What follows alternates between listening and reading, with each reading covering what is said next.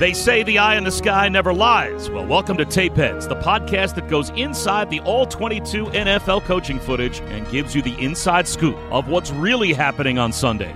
I always say this, Bob.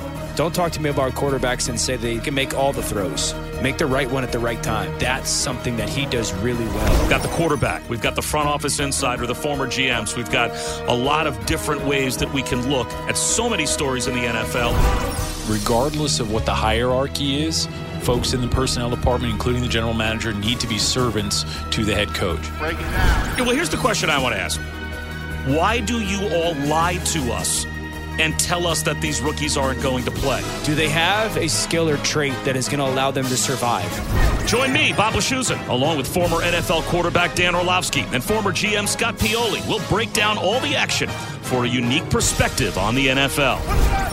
For New England, I also believe this closes the gap between them and, those other top-tier teams in the AFC, Cleveland, Kansas City, and Buffalo. Puts them in that conversation again. Ruined my life by telling me the Patriots going to keep on. Yeah, thanks a million.